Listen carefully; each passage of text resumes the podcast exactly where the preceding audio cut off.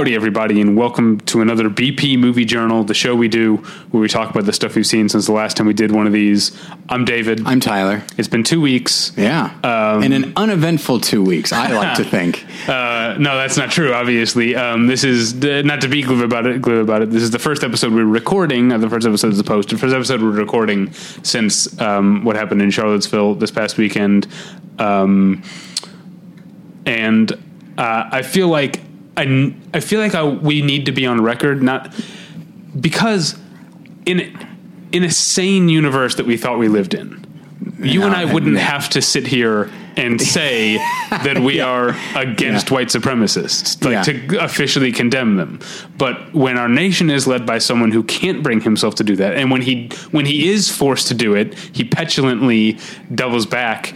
Um, as, as soon as he's uh, as soon as the, the shackles are off, Yeah. um, and you know, uh, John Kelly stands off to the side, like r- ruminating on his decades long career and wondering how he got to where he was. Like uh, again, not to be glib about it, it is fucking horrifying. Um, you know, on on Saturday, the day that the Charlottesville thing happened, when when uh, when President Trump came out and said like condemned the violence on many sides, on many sides. He said it twice just to really drill in what he was talking about. Um, I tweeted something about like this is you know. I can't remember exactly what I said, but basically, like, I've never been more furious at something that Donald Trump said, and that's a high bar. Yeah. I was Um, going to say, well, hang on. There's got to be something, and, surely. And that lasted 72 hours, and Yeah. Mm. then he outdid himself um, to the point where I was, I, I get, um, it was interesting. Like, I get Politico, um, I have the Politico app, so I get like things pushed to my phone. Yeah. So I got the notification about what he said on, uh, where he said there were many fine people or whatever, um, Yeah. and, and and and said something and he used the term alt left, which is a weird like uh, um, false equivalency thing.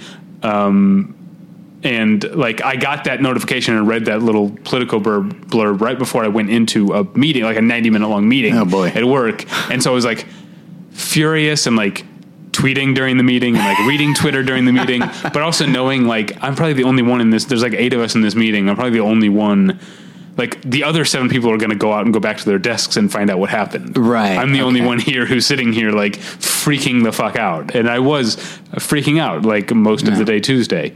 Um, and uh, I, I, I want to throw this over to you, but I, I think what I want to take away um, is that a we like I I said this about I felt this way about President Trump's conflicts of interest that uh, how, how much uh, how little he has divested himself of his business. I said it to some extent about the um, the the Russia collusion with the campaign, and now this again. Like I don't feel like I'm being oh, partisan or overly partisan or partisan at all when I say like this is a presidency that needs to end early. It it needs to end, and, and I mean that n- not just uh, what I'm about to say is not just because I don't condone violence, Sure. but also because it would be best for the country. It needs to end legally and peacefully. He needs to be forced out by legal means or forced to resign um, by by legal means because that will be the best thing for uh, for the country, and it needs to happen soon. And I feel like I am frustrated with some.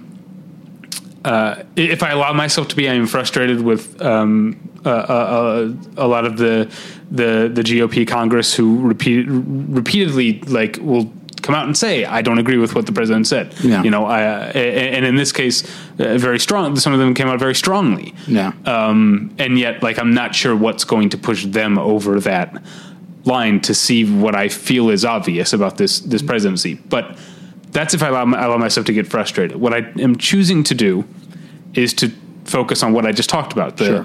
the the um, the Cory Gardner's and the uh, Marco Rubio's and the uh, multiple other sitting Republican congressmen who gave unequivocal statements against um, white supremacy and saying they didn't agree with the president. And I'm, I'm take I'm choosing to see that it's awful that it had to come to what it came to. Yeah. And it's awful for me to contemplate how much further it might have to go, but I can see tide turning. I feel I, I uh, that's my positive takeaway here, and I feel like we can't let the the the the tide ebb here. Yeah. we we can't let this go back to being normalized. Not just because I'm gonna I'm gonna get emotional here. Not just because um, Donald Trump is an awful president, but at this point, this young woman has died. Um, and I feel like we can't forget her Yeah. at any point. Uh, we have to keep moving forward, and we're making progress. We have to keep making progress for the good of the country and for her memory. Yeah. Sorry, you talk. Okay. Well, I'll. Uh, well, now I'm going to make all kinds of jokes. I guess I can't now. Uh, yeah. Uh, I. It's weird. I have a hard time being positive, and I know that I should because I'm a Christian. I believe there's hope and all that kind of thing. but whatever. I'm also a huge depressive at this point, and uh, things have been pretty rough for me. Not that that matters at this point, but. Uh, and I honestly think that I think I'm more angry. I feel like I'm less hopeful precisely because it's my party. This happened on my watch. I mean, who am I? I'm one person, and my vote And- doesn't really matter that much in California. But uh, And to, I mean, to your credit, you've never, you've always, uh, you're Oh, not yes. like one of those people like the the New York Times editorial today. Like, I regret my vote for Sure, sure. You, you were always uh, anti-Trump. I was vocally so. I was against Trump as the as the uh, New Republic. Uh, sorry, uh, National the Review. National Review. Although I'm pretty sure New Republic was also not in a, in huge favor of him. Uh, yeah, so I I do agree with you. This is we've had good presidents, we've had bad presidents. I feel like he is outside of that spectrum. Do you know what I mean? Yeah, I I feel do, like he doesn't. You can't measure him. Um, I had this thought today because um, of a uh, professional athlete who said that if you know, you know it's it's standard practice for the championship team to get invited to the White House. Sure. And um, I can't remember who it was who said if if this happened to me this year, I wouldn't go. Sure. And here, and, and this is the, and I'm sorry that I cut you off, but this is a perfect, I think, illustration of that. I've always been a person who's like respect the office. You know, like I'm a person who says, as much as I hate him, I still say President Trump. You know, because I respect the office. Um, and I've always felt with those kind of things, like if I were on a team that won a national championship while George W. Bush was in office, Sure. um, I I would go because it's it's an honor to be recognized by the office of the presidency, and um, I, I, I, I would have gone. I think what you're talking about outside that spectrum is that I I wouldn't go to Donald Trump's White House. and you know, I think that's that's how I feel about it. Yeah, it, it just. I feel like you can't talk about him in standard political terms. I feel like you know, you and I were talking off mic about how there's a there's a certain transcendence to how people hopefully are able to talk about this guy. Um, in that it, it frustrates me when people are like, you know, like, well, he was better than Hillary. It's like, well, I, I don't, I can't possibly agree with that. But what I'll say is like, I feel like you can't even, you cannot compare the two. You can't compare him to any other politician. He exists 100% on his own. He is a party unto himself. He happens to have an R next to his name, and that is why people are following him. And he, there's this idea. It's like, well, he's he's actually putting up a fight. Yeah, but what kind of fight is he putting up? I mean, come on, like who, you know, you got to count your, you got to look at the company people keep. And one thing that I said, so I, I put out a mini sode at more than one lesson about this and other things happening at the moment. And one thing I said is that like, here's how you know he's different. If there were, like, if anybody else running on the Republican, to, you know, in the Republican primary, if anybody else there or any of the Democrats, if any of them had gotten the nomination and then won, if there was a, if there were a President Kasich or a President Sanders or a President O'Malley, whatever it is, would anybody uh, do you think any of us would be seeing Nazi flags on our TV? Like there is only one person that people felt emboldened by, and it is him. And I think it's a number of things. One is just his general rhetoric during the campaign, and people were able to build on that and think like, "Hey, you know what? I think now is our moment." That's one thing, and then the other is his inability to speak ill of people that he feels like like him, whether it be Putin or Richard Spencer, not Sean Spicer, Richard Spencer. Um, like whoever it is, if you say nice things about him, he will. If he speaks out against this person at all, he will do it very begrudgingly to the point that you can just tell he does not want to say this. Um, because I said this when he first got elected, and we talked ab- about this at length. Is that like he is committed to himself and only that. He has no. I don't actually think he has any sympathy towards anybody that dies on any side, uh, whether it be our enemies or our or our friends or our soldiers. I don't think he actually cares. Uh, you know, that's the thing is listening to various conservative podcasts. There have been some that say like, "Hey, we got to call him out when he does good. We got no, we got to encourage him when he does good and call him out when he does bad." And so like they would talk about a certain speech that he gives that in which he's saying things that we as conservatives agree with and even if i as i listened to it i was like yeah on the paper on the page this is good i agree with what he's saying but i don't think he does. Like i don't think this matters to him at all. I don't think he believes any of this. Um, and so even when he does something that is good i don't trust any reason i don't trust his reasoning behind it. And so and it is we are at risk. This is big and melodramatic, but we are at risk of losing our national identity, both at home and abroad, by this man being our public face.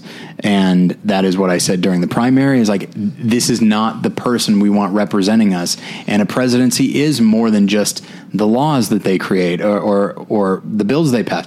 The, there is something bigger than that. There is the concept of being presidential. And even even if I disagree, even if I disagreed 100 percent with Barack Obama, he was presidential. You know, the, and Bill Clinton as well, or George W. Bush. There is, or or Ronald Reagan or Jimmy Carter. I do feel like there is a history of people who are able to sort of rise above to a certain stature, where even if I disagree what they are do with what they are doing, there is something I'm not necessarily ashamed of how they carry themselves. I am ashamed of how Donald Mm-hmm. Trump carries himself and how he represents me to the world. Like it makes me wonder, well, what am I what am I doing wrong as a conservative and as an American, uh, not in that order, obviously, um, that allowed this to happen? What could I have done differently? You and I have a low level platform, you know. and that's the thing. That's what we can all we can all do is to continue to show the world through using our voice, through protesting um, uh, peacefully, obviously, sure. and um, through, uh, frankly, uh, spending our money on charities that we think uh, uh, represent us better. Sure. Um, m- money gets things done. Um, uh, in, in in in in this world, and I think we can continue to show to the world at large that uh, he's not us. And I would say that if you if you live in a Republican district or something like that, do write to your congressman because I think Congress, as long as Trump is doing well with the base, and he's doing he's not doing as well because there's the there are general Republicans, there's the there's the base, and then there are Trump supporters. It does get smaller as you go along, and Yeah. sixty percent of not Republicans. Sixty percent of Trump reporters uh, supporters recently in a poll said that they that he could not do anything to sway them. So that's sixty percent of his of his base. Yeah.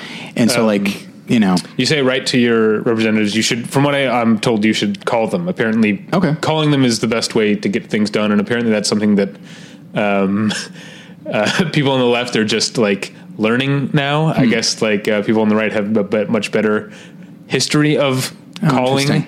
Uh, Whereas the left, maybe because the left tends to be younger, is just more of an email thing, and I was gonna say it's probably ignore. that, you know. yeah, um, I think that I think on the right they just realize like, well, I can't use Morse code anymore. So Yeah.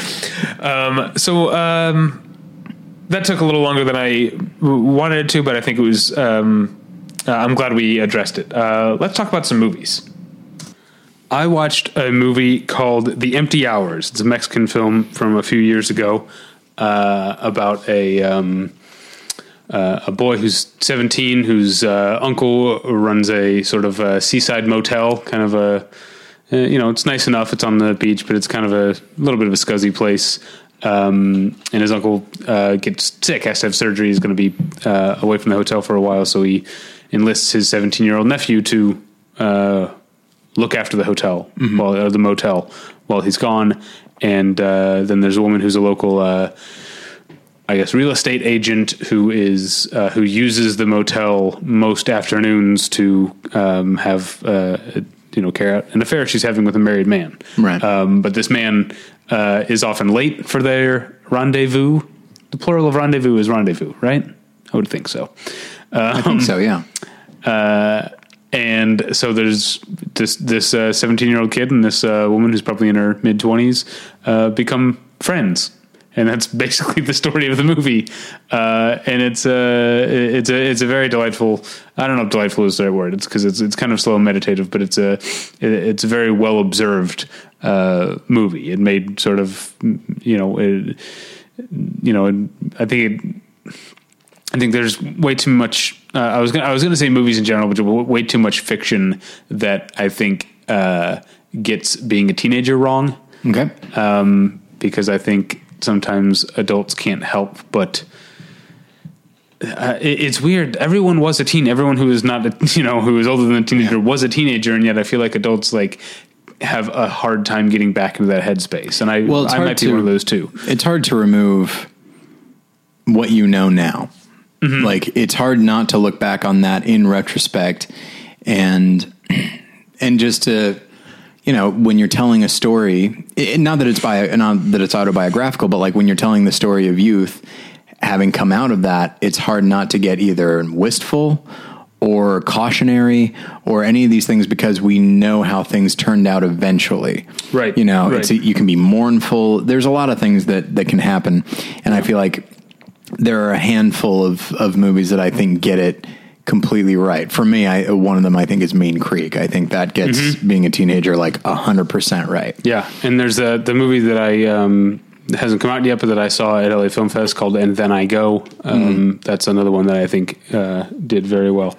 Um, oh, and uh, movie Meltdown, which is part of the Fleet, Right. uh, interviewed the director of "And Then I Go." I Oh. think two episodes ago. They should ch- uh, listeners should check that out. Movie They Meltdown is part of the Battleship Pretension Fleet, and Yeah. we don't talk about it enough. Sorry about yeah, that. Yeah, go to battleshippretension.com and uh, I don't know, search for movie Meltdown, or there's a there's a pull down menu for all There the. Fleet podcasts. You they get good. They uh, they get good guests over at Movie Meltdown. I yeah, feel they like really we should uh, grind. I think we yeah. should take a page out of their book. or just take their guests. That's what I was going to say. I mean, we live here; Okay. they don't. Um, yeah. Uh, and then I also watched a movie that is at this point 10 years old. Even a movie that you're just like, everyone says it's good, and you're like, I'm going to get to it. And then you look up and it's been 10 years. Constantly, yes. Uh, so I finally watched The Assassination of Jesse James by the coward Robert Ford. Finally, Yeah. really I had- okay. I had never seen it. Your thoughts? It's wonderful. It's wonderful. It's, it, it is truly wonderful. If I have any complaint, it's that the best part of the movie is the epilogue, and I could kind of watch an entire sequel that was just the epilogue. Frankly, It's, it's Like, so wonderful, and that music is so great. Uh-huh. It is just, uh, it is, it is, as you know, it is my, in my opinion, the fourth masterpiece of uh, 2007. Yeah, that's right. Um, and I spent a lot of time thinking while watching the movie, thinking about the title of the movie. Um, uh, and also, I didn't know that uh, Sam Shepard's in it at the beginning. Oh, yeah. because I, wa- watched it like just two days, two days after days after he's after he, um, uh, which is weird because like he's uh, supposed to be. Uh, I, I looked it up. Like that character is supposed to be like four years older than Jesse James, and he's Yeah. like twenty five years older. Yeah. uh, and they're both too old to be playing the act, the, the age that the characters. But Sam. Shepard is one of those guys who has looked right. 53 for years. Yeah. Um, anyway, well, but, but I kept thinking about the title, uh, and how, like it's because I've always liked the title. I like movies with long titles for Yeah. some reason. Um, but it, it did have a little bit of a, like a, a showiness to it. Sure. But in watching the movie, I realized how important the title is that because the title hangs over every scene. Yep. You know what's going to happen. You know who's going to do it. And the title is giving you a judgment on Yeah. Casey Affleck's character. Yeah. Uh, and, and, and he, even before Robert Ford has to fight against his legacy as a coward, Yeah. he has to fight against it with the audience because the audience is uh, already primed to view him as a coward. Yeah, he seems. We we instinctively see him as Weasley, uh, and then it takes a while to realize. Oh, wait a second. He's not that bad, really. He's he's not any worse than any of these other people. I would say. Yeah, he's a little less maybe confident. Sure. I guess. Um, and then you know you're gonna have draw your own conclusions about what he does in, Sure. in the movie. Um, I you know I don't think the I don't think that the label of coward is entirely unfair to the way Right. that the at least the way the events are portrayed in the movie. Um, but it did give it it, it did. Um, it's it's rare when a title of a movie frames it so much. I mean, in a certain way, Yeah. in a, to a certain extent, titles always do that for movies. They, they, they're your first clue. Yeah. Uh, I mean, I guess that you know, realistically, the trailer is your first clue, but um, ideally, the title is your first clue as to how to interpret the movie. But here is a movie that is entirely framed by its title. Well, and also there's narration in the film, and the narration is delivered in a very specific. It's third person omniscient, and it's delivered in a very down home, simple, almost Ernest Hemingway style. Like it's it's not Right, yeah. I think so. Uh, I mean, it, it's, a little prosaic flowery. at times. It's a little flowery from time to time, but the way it's delivered is not. I see, yeah. And with like that narration, with that title, implies like here's the here's the story Right. that we all know, like a like a grandfather talking to his kids. But we're seeing everything behind that story. Hmm. Um, but we're also we're seeing like the fact of it, but also the the romanticization of it. Yeah. Uh, with that beautiful cinematography that Roger Deakins absolutely deserved to win cinematography, in my opinion. As much as I like the way There Will Be Blood looks, I feel like Yeah. Deakins is doing better things with that film. So I'm glad you saw it, and I'm glad you enjoyed it. Yeah, I, I really did. Uh, hell of a cast, uh, too. Yeah. Our friend Pat Healy is in it. Um, Yeah. uh, as is Nick Cave. Mm-hmm. Uh, and it there. a and it is a wonderful score by him as well. Yeah. All right. Uh, what did you watch? All right, so over more than one lesson, we kind of kickstarted uh, our best of pictures again. I hadn't there were three in a row that I hadn't seen, so it took me a while to to get to them, uh, and so. This is the best picture of 1952. It is Cecil B. DeMille's The Greatest Show on Earth. No, thank you. The- it is one of the. It is astonishing, David, how a movie that is as big as this can be so inessential.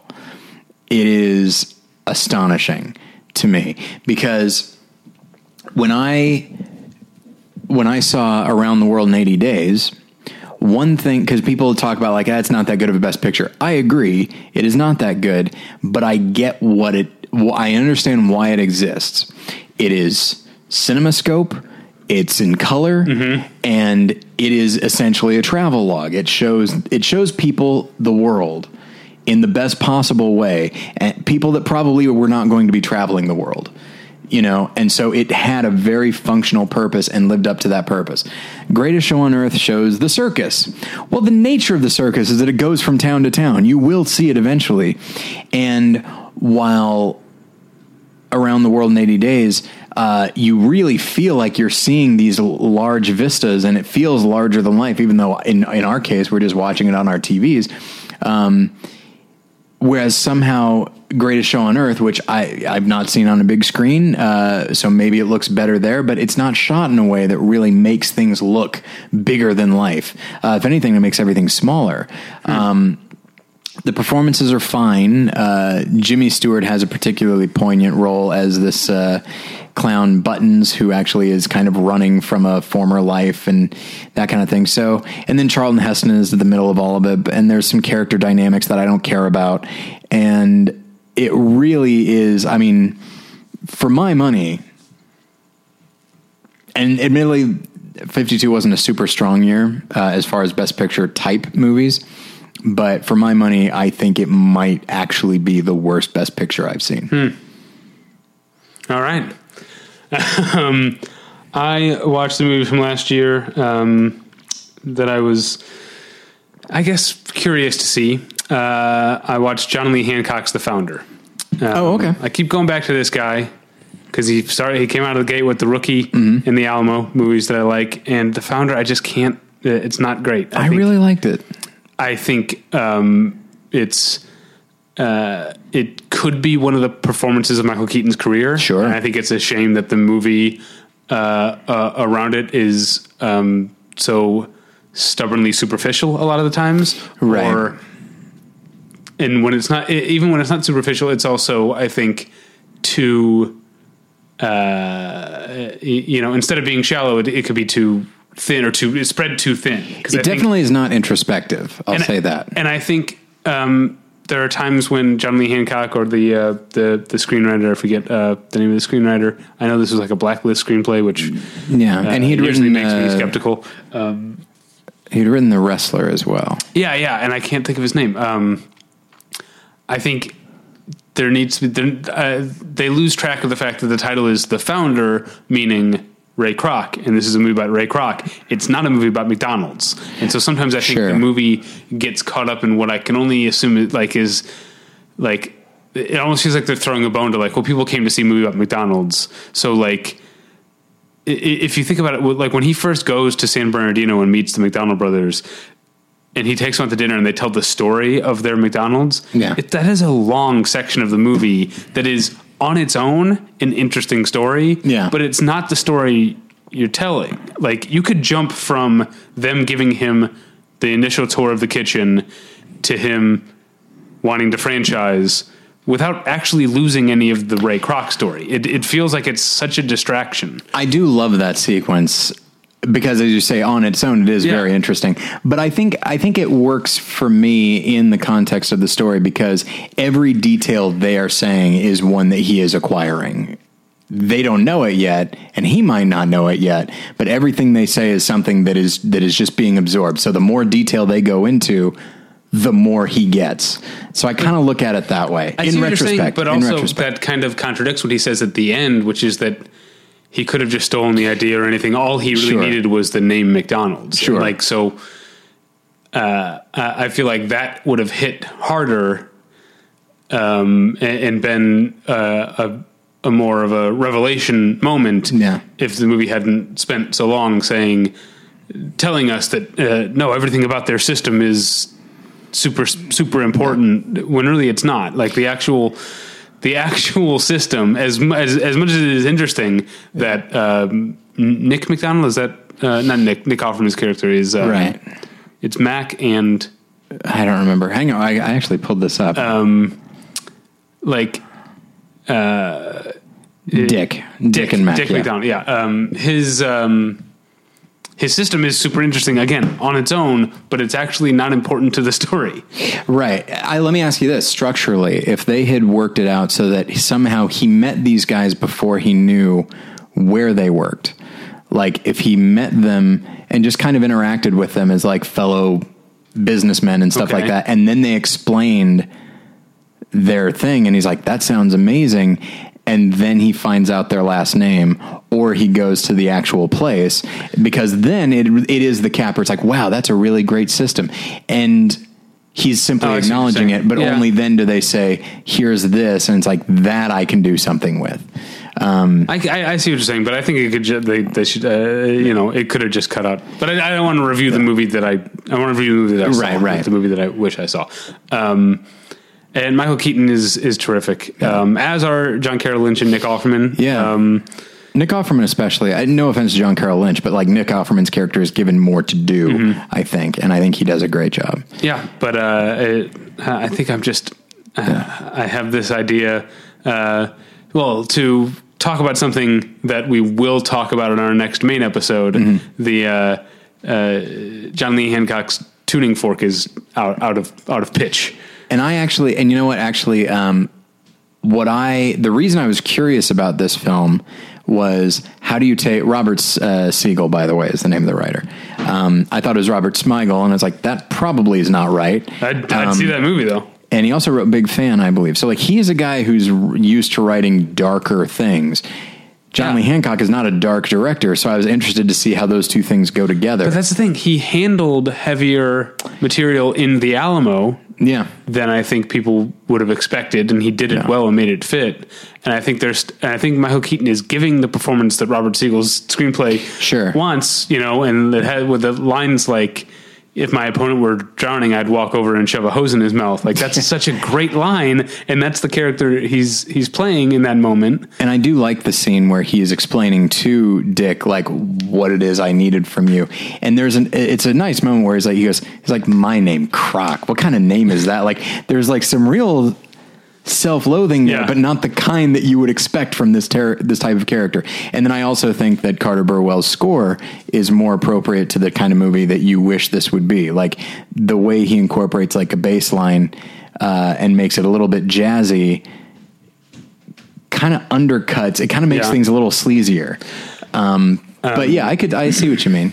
I'll tell you my favorite part of the movie, and uh, uh, weirdly, um, it's a little part, little part, and then also it goes on to illustrate what I don't like about the movie is after he's met them the first time and they've turned him down, and he's there's that sort of montage of him driving around America and looking at flags and steeples. Yeah.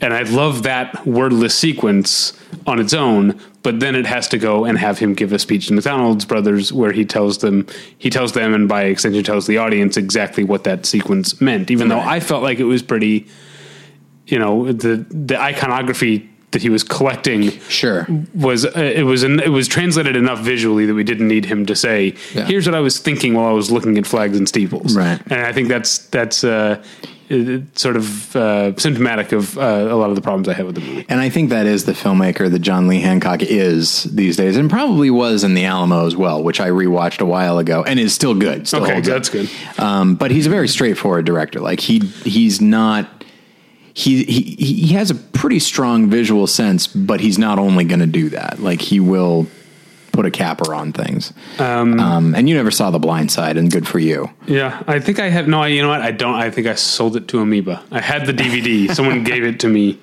Who and why? Uh, Family member? It was actually my in-laws. It was one of those things like I'm sure you've seen it at. Uh, I, don't, I don't know if they still do it at Best Buy. It used to be like buy this DVD player and choose free movies from Oh, yeah. these like five movies. Or My very first DVD player came with five movies. Yeah, uh, and, and I think that's how they got The Blind Side and um, gave it to me and Natalie, and we never watched it. and I'm pretty sure we sold it to Amoeba. That's a win for you. All right. Um, and then I watched a terrific little indie movie from a few years ago called The Cold Lands. Um, that when I when I watched it, I was like, "That was good." And then like it's been a couple weeks, and I keep thinking like, "Wow, that was that was something special." There was something special going on with that movie. Uh, basically, it's about a kid um, named Atticus. The actor's name is Silas Yelich, uh, who was raised by his single mom, played by the great Lili Taylor. Um, and she's a sort of, um, not sure how you describe her. Like she's a very about, uh, very much about like self-sufficient living. So she Yeah. homeschools him. He's like, he never is allowed sugar. They don't have a TV. Like, um, they, spend a lot of time in nature or whatever, you know. Yeah. Uh, and um, the movie spends a good long while setting up their dynamic, uh, and then she very suddenly dies. Um, and then he basically like there are people who want to come take him and put him into foster care, and he goes into hiding in the woods. And it's basically about him, and then he, you know, he uh, as as as as Jules would say in Pulp Fiction, he gets into adventures. Sure. Um, uh, but uh, that's basically what it's about. But um, what it's, I think, what the movie is really about thematically is the way that, um, even when they might not seem to be sinking in, or we may disagree at, at the time, the way that the things we learn from our parents stick with us. Um, and I don't want to go into too much detail. Um, uh, I will say that Lili Taylor, even after her character dies, appears in the movie a couple times, um, uh, and it's um, it's just uh, it's nice to see a movie that is so like modest in its ambitions, and yet also about something so grand and universal as like the lessons we learn from our parents. Like that's Yeah. something that everyone. Uh, it's a big idea that everyone can relate to, and yet the movie never tries to be uh, sweeping about it. Yeah. It's it's, it's directed by a guy named T- Tom Gilroy. Um, and uh, it's available on Fandor. That's how I watched it. right. Um, the Cold Lands, yeah, really good stuff. Okay, this is a rewatch, and it's kind of an obvious rewatch, but I it was a very specific type of of rewatch. Uh, Raiders of the Lost Ark. Okay, uh, seen it a couple times. Yeah, Um, twice. but I saw it at the Hollywood Bowl with a live orchestra. And here's so I'm going to talk more about that experience than the movie itself. I mean, makes sense. Yeah, you know, uh, we all know what we think of Raiders of the Lost Ark. Um, it was interesting because it was very because you know the movie is playing and the music cr- uh, track is off and the orchestra is just playing it. And what astonished me is how fine tuned that orchestra is because I have seen Raiders of the Lost Ark enough to know basically every musical cue. Uh, and where th- even if I'm not consciously aware of it, instinctively I just know. And uh, they always hit it like right on. And think about it, like if it's uh, one or two seconds can make a, a huge difference in a movie.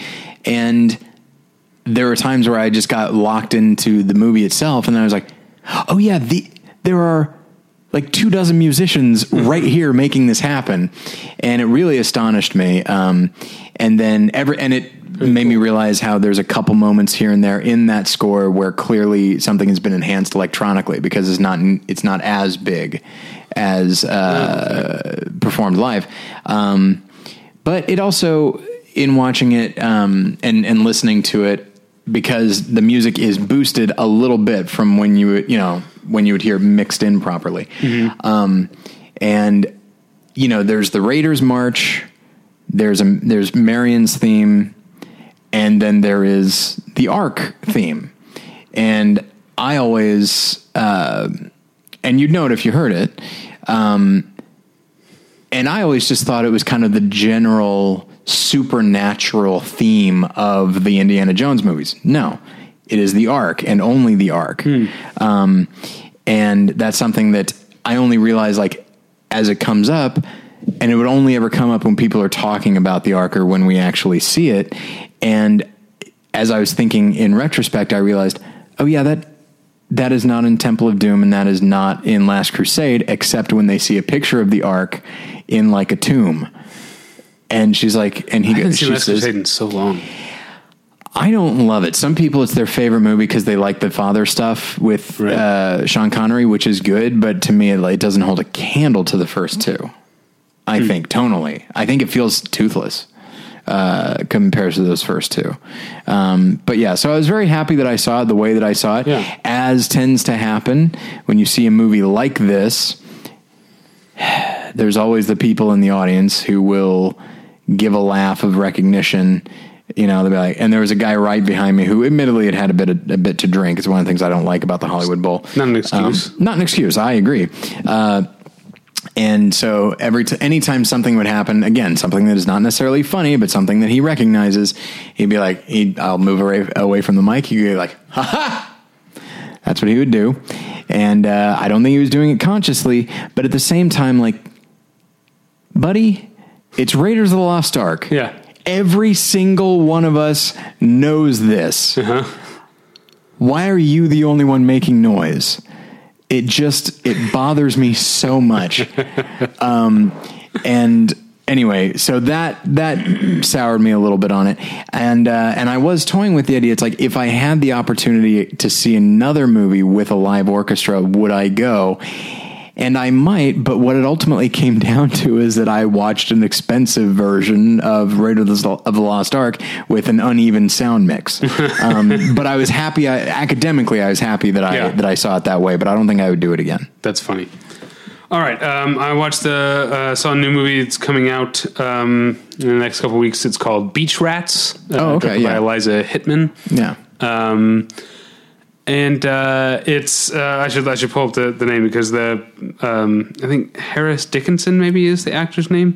Uh, he's if there's a reason to see it, it's it's for the performance performances. It's basically about a um, a dude in his uh, early twenties um, lives at home, uh, spends his days um, walking around Coney. Yeah, Harris Dickinson uh, walking around Coney Island with his bros, and they're absolutely bros. They're the kind of people that I uh, would not want to spend time with. Yeah. uh, just very sort of macho posturing uh, bros who walk around in tank tops if they're wearing shirts at all. Um, uh, but then uh, when he's not hanging out with uh, his bros, what he does is uh, he m- meets, you know, goes to meet men that he meets online and to have sex with them because he's um, very severely closeted. Uh, and I guess the the Now you say men, do you mean like like older men? older Like-. He okay. says um, he. It's that's actually one of the interesting like things. He says he he picks older men not because he has a thing for older men, but because they're less likely to know anyone he knows. fair assumption. Yes. Yeah. Uh, so, um, a- and, then the um, the story, as it were, I guess, kicks in when he, uh, I guess, finds himself with a girlfriend who doesn't know that he's gay and that he's essentially using as a as a beard, as the saying goes. Um, and uh, the movie is well, uh, you know, well made. It's very well acted. Um, I kind of feel like I wonder, like, if we've gotten to a point. Maybe this is a sign of progress. Um, we've gotten to a point where just like the fact that a character is closeted is not enough to hang a movie on. Do you know what I mean? Yes, and I was anticipating you were going to say that. Uh, and so what I'll say is that, strange as it may sound, maybe for you and I, that is a plot that we've seen a bunch, A bunch, and and yeah. thus, who cares? Yeah.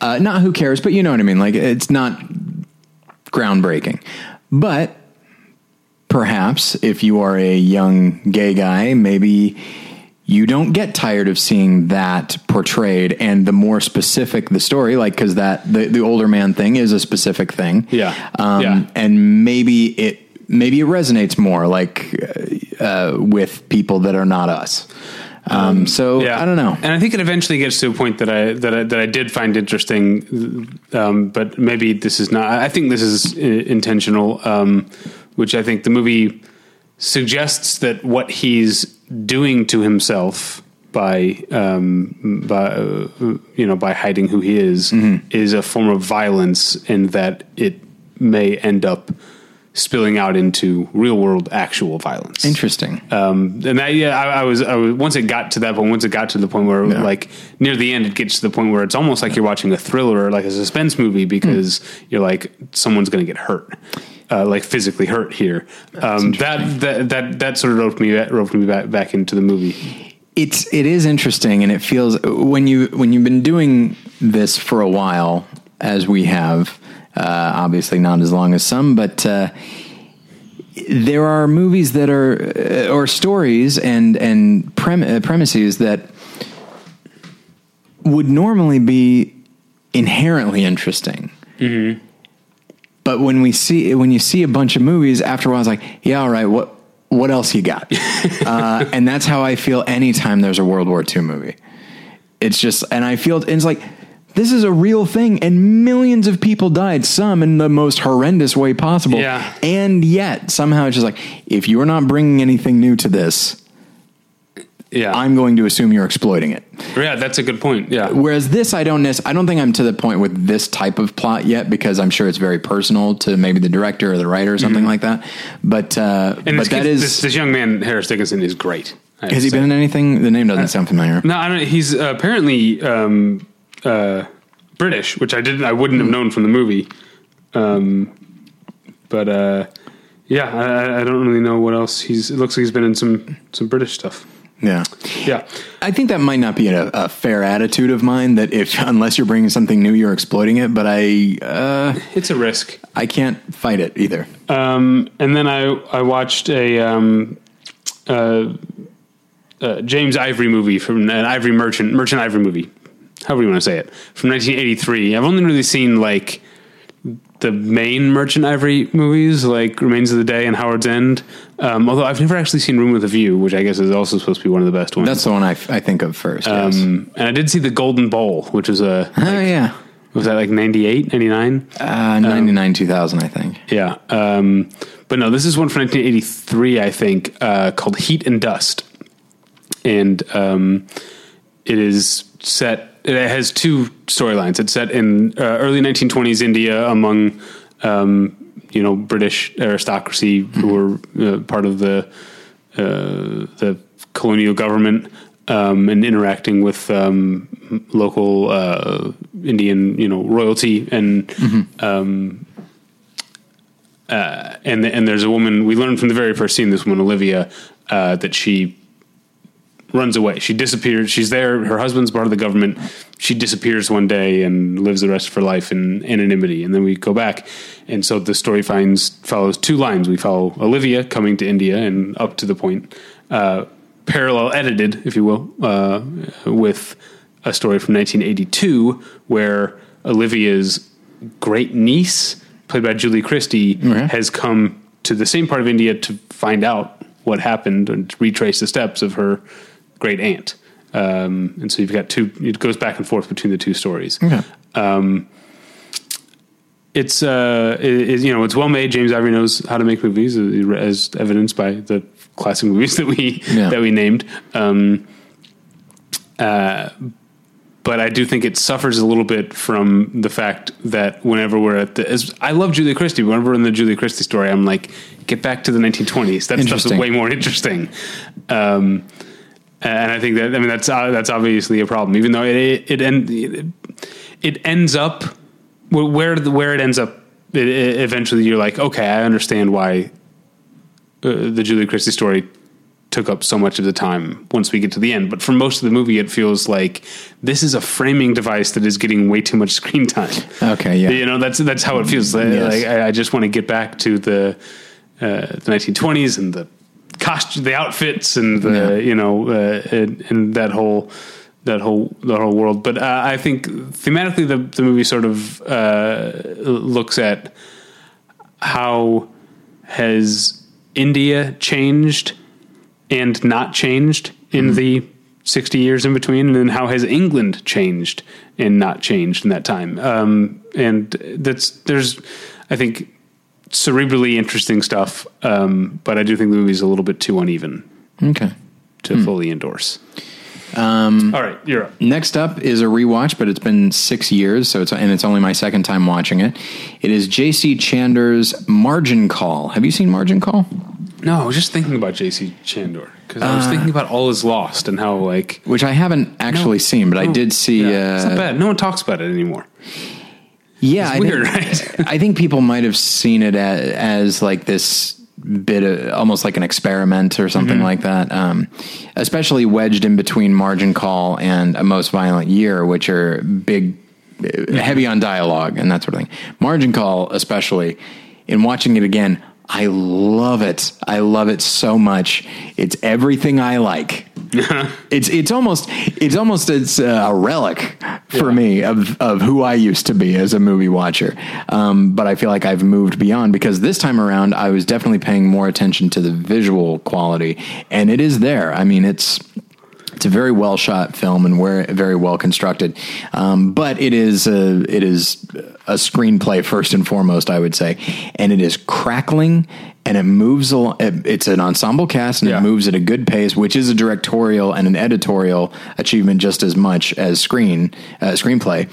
Um, and it has a marvelous cast. Uh, talking with a friend of the show, Jason Eakin.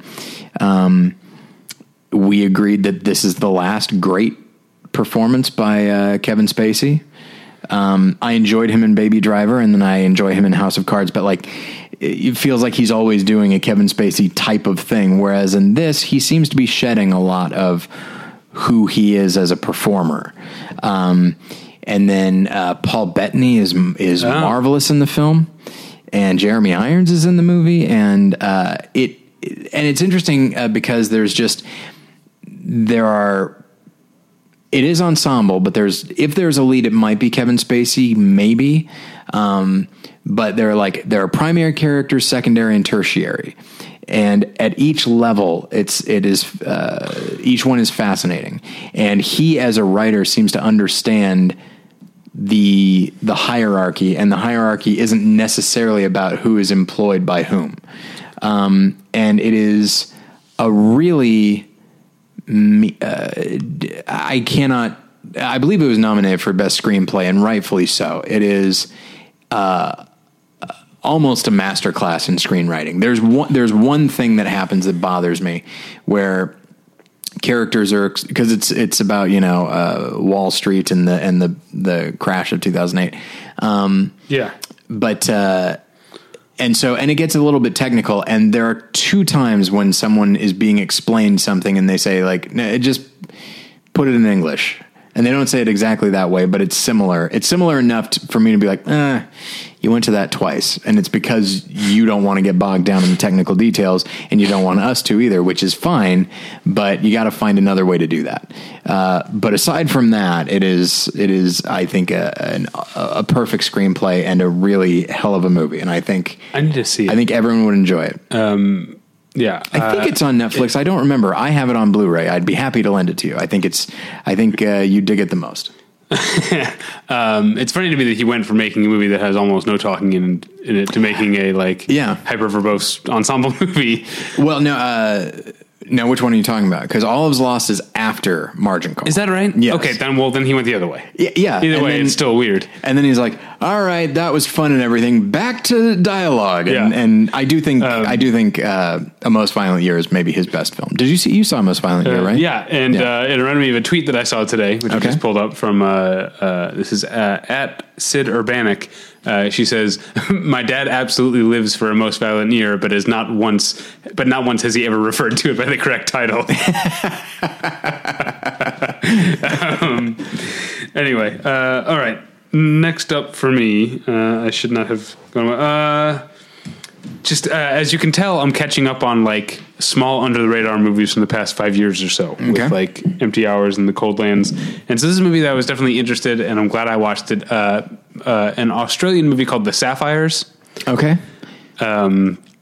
which is loosely based on a true story of a um, sort of girl group of Aboriginal Australian uh, Right. uh, young women who ended up going to Vietnam and performing for the troops. Okay. Um, and um, that what I just said is basically all that's true from what I understand. Uh, Right. The actual details of the story are completely different. Um, and Chris O'Dowd's character is a complete invention. O'Dowd, that- Chris O'Dowd okay. plays um, their manager. Um, uh, but uh, so yeah, it's um, it's an odd movie in that it's a good time movie in terms of like it had all this great '60s R and B music, and Chris O'Dowd is uh, an actor that I tend to enjoy watching in anything. Yeah. He's- he's got a, a great charismatic uh, presence, and he's and he's very funny. But then it's also like. Um, sometimes devastating in the look at um, how how awful Aboriginal people have been treated, and like you know, the '60s weren't that long ago, and there are things um, in this backstory that are um, uh, unbelievable about how like um,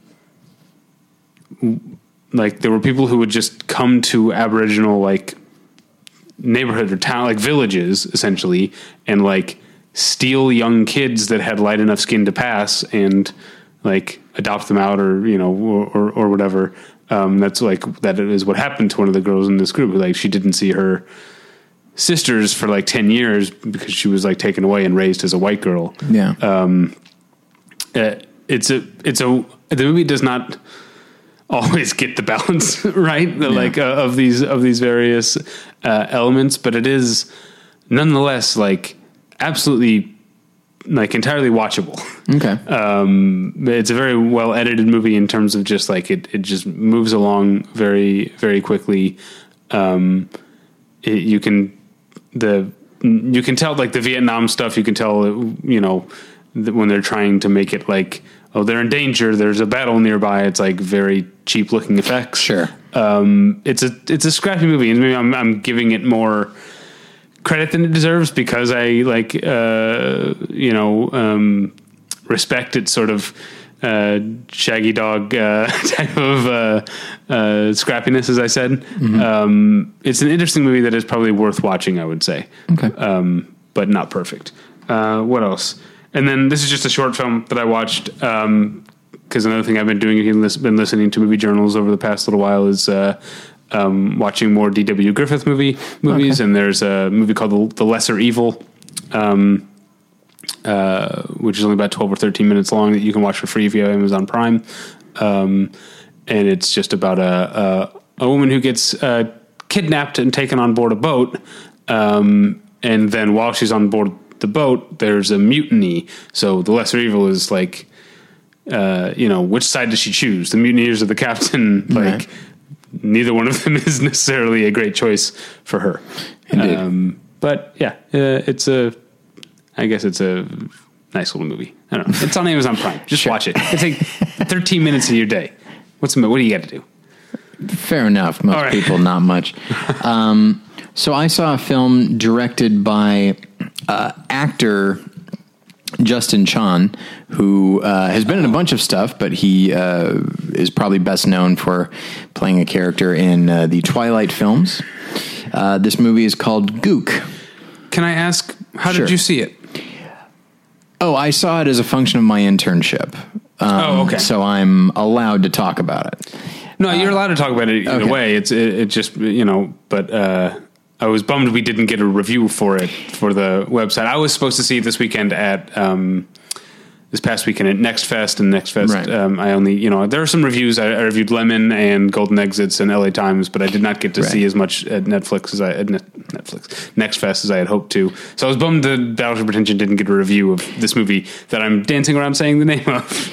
Yeah, it's unfortunate, Yeah. but hey, you know what? There's always the possibility that we will be able to engage with Gook on a much deeper level sometime in the next couple weeks. No, that sounds. Um, anyway, uh, it is a very good movie. Um, I, I don't think this. I think I think Justin Chon has made uh, other films, uh, but this is his highest profile, and it's still uh, very low budget.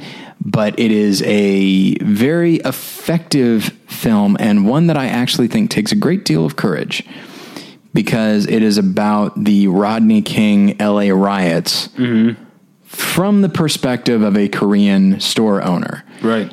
and the riots looked very different to them because their stores were targeted and often they were targeted uh, as individuals by these mobs uh, and you know i believe I, in the q&a afterwards justin chon mentioned that uh,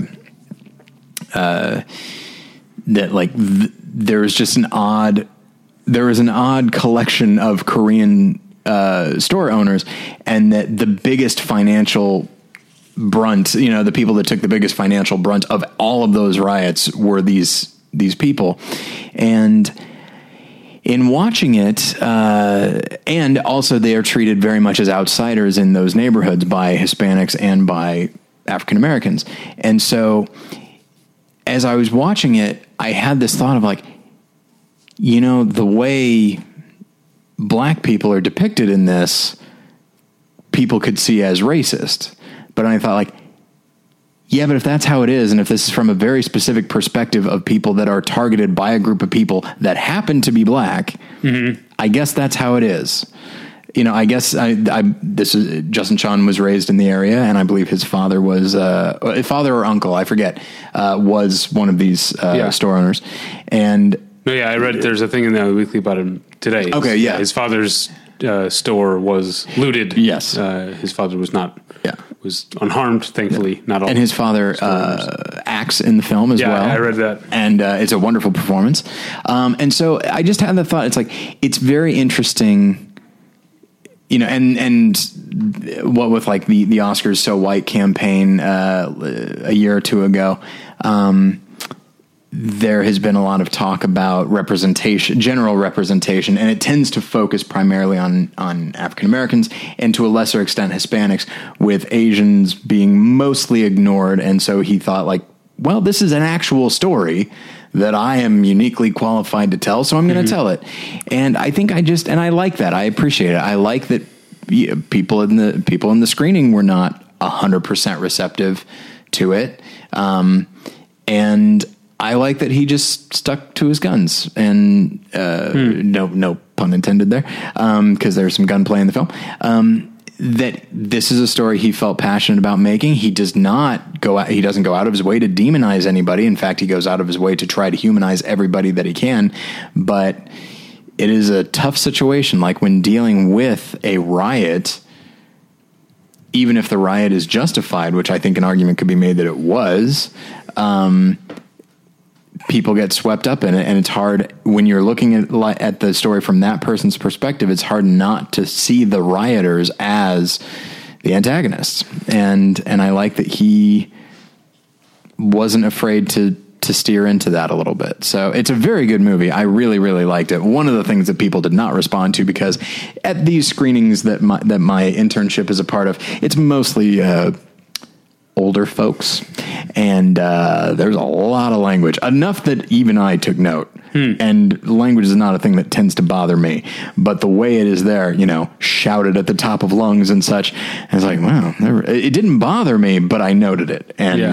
and there were a couple people. About twenty minutes in, there was this couple behind me. It's like, I don't, I don't like this language. Do you want to go? It's like, yes, let's go. and so, and good I- for them. Yeah, I felt angry at them. Um, okay.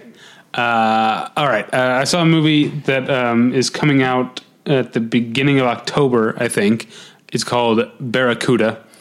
Um, it has nothing to do with the song Barracuda. What about the fish? Um, it barely even has anything to do with that. Uh, it- it's a metaphorical title. It's interesting because when you said Barracuda, I thought, huh? What?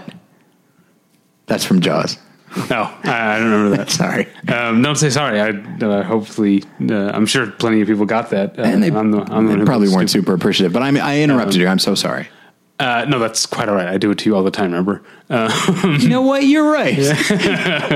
uh, but no, uh, Allison Tolman, uh, the actress who was in the first season of Fargo. Um, Yes. so um, she plays a woman whose uh, who, whose whose father was a sort of um, uh, noted uh, country musician, not like a super famous one, but like of the sort of um, like uh, Townes Van Zandt ilk, that sort of Sure. like uh, um, 70s Texas, uh, you know, uh, outlawish Guy Clark type stuff. Anyway, Nice. um, Townes Van Zandt is mentioned by name in the movie. Um, uh, and so um, that's who her father was. He has passed away at this point.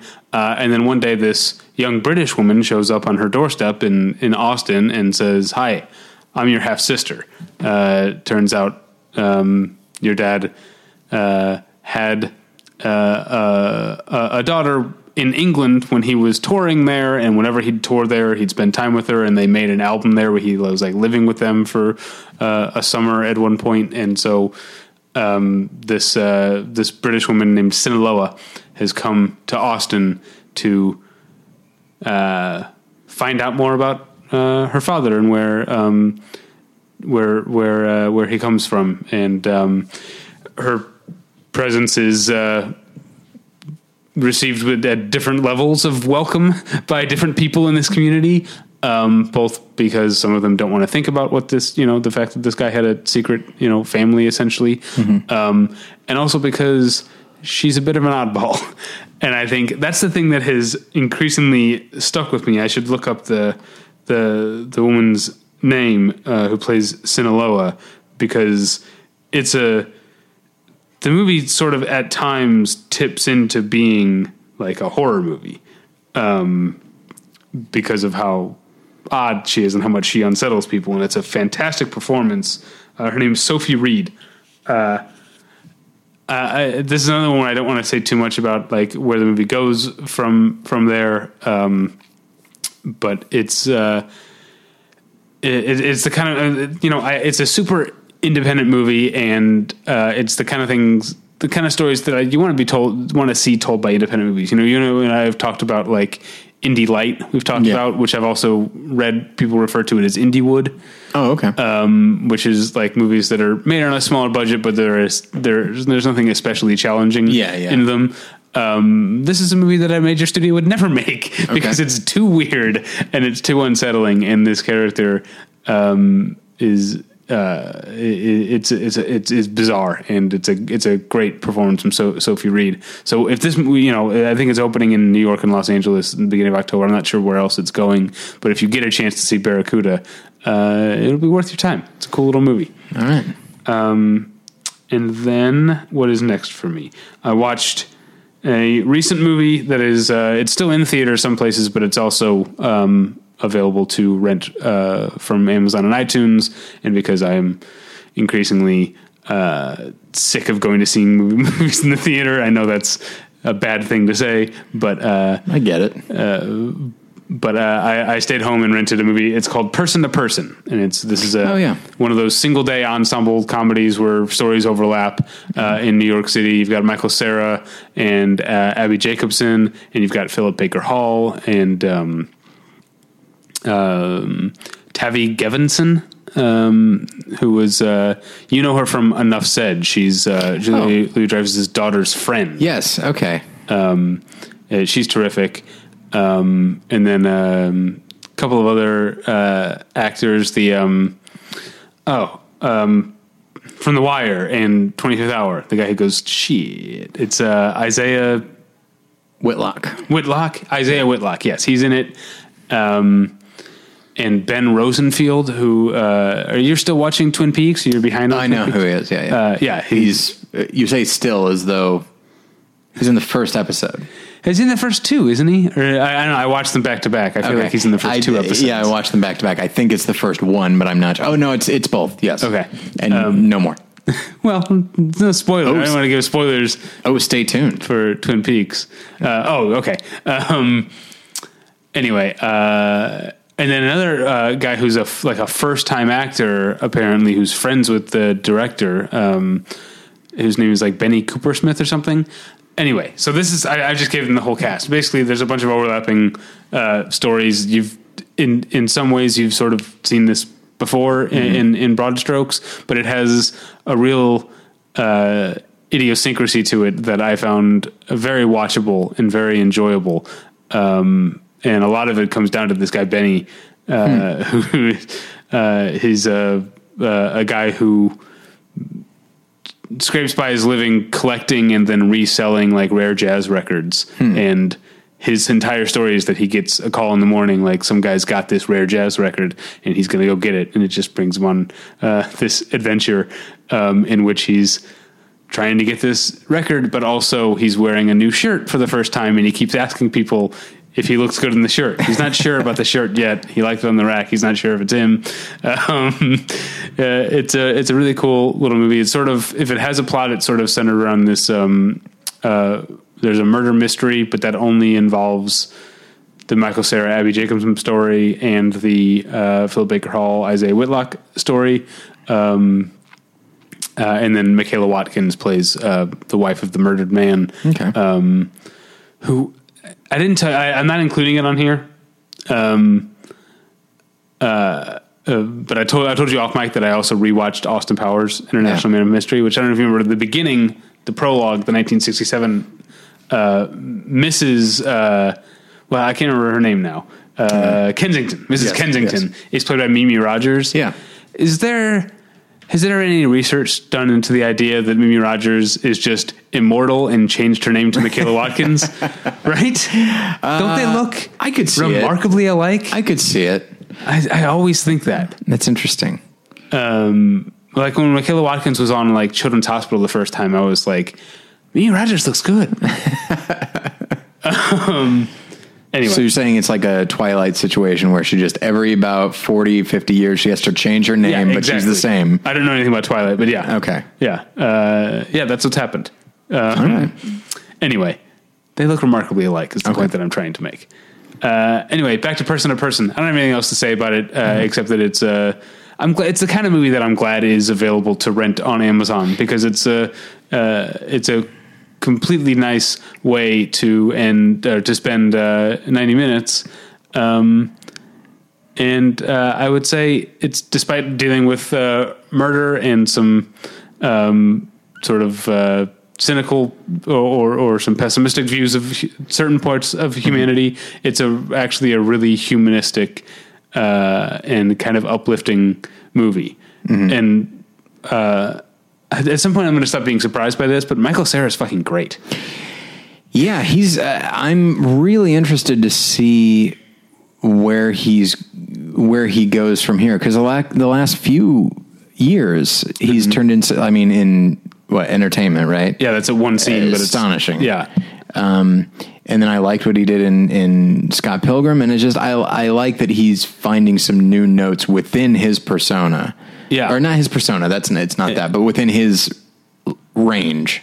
Yeah, um, yeah, and I talked about he's really good in Lemon, even though I didn't like Lemon that much. And here he's he's like a specifically like I I feel like I I try to avoid using the term like cringy because I feel like it's been overused um, and it's sort of a lazy. it- there's a there's a lazy brand of like awkwardness comedy, which Sure. is what I think Lemon unfortunately is a lot of the time. Yeah. But there's something about Michael Cera's character in person to person that is like so embarrassing, but in a way that it's like I felt bad because I was like, I maybe have been like that. Sure. At some because he's like he plays so he's a reporter, um, and Abbi Jacobson plays a woman who's just hired as a I guess you'd say like a cub reporter who's following him as he's tracking down these leads on this murder.